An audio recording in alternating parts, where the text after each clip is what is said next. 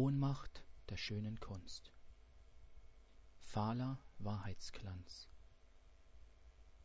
Tünchend verhüllt, der edlen Kunst schwungvoller Pinsel, ergötzend mit lieblich prangendem Reize des Lebens schauerndes Bild. Doch blättert in Bälde, vom Lichte der Wahrheit bedrängt, der farbliche Schleier und rühret fühlenden Herz. Vom Seufzton erschüttert, entblößt sich von neuem das Grauen der teuflischen Fratzen, die lechzend nach Wehklang lüstern.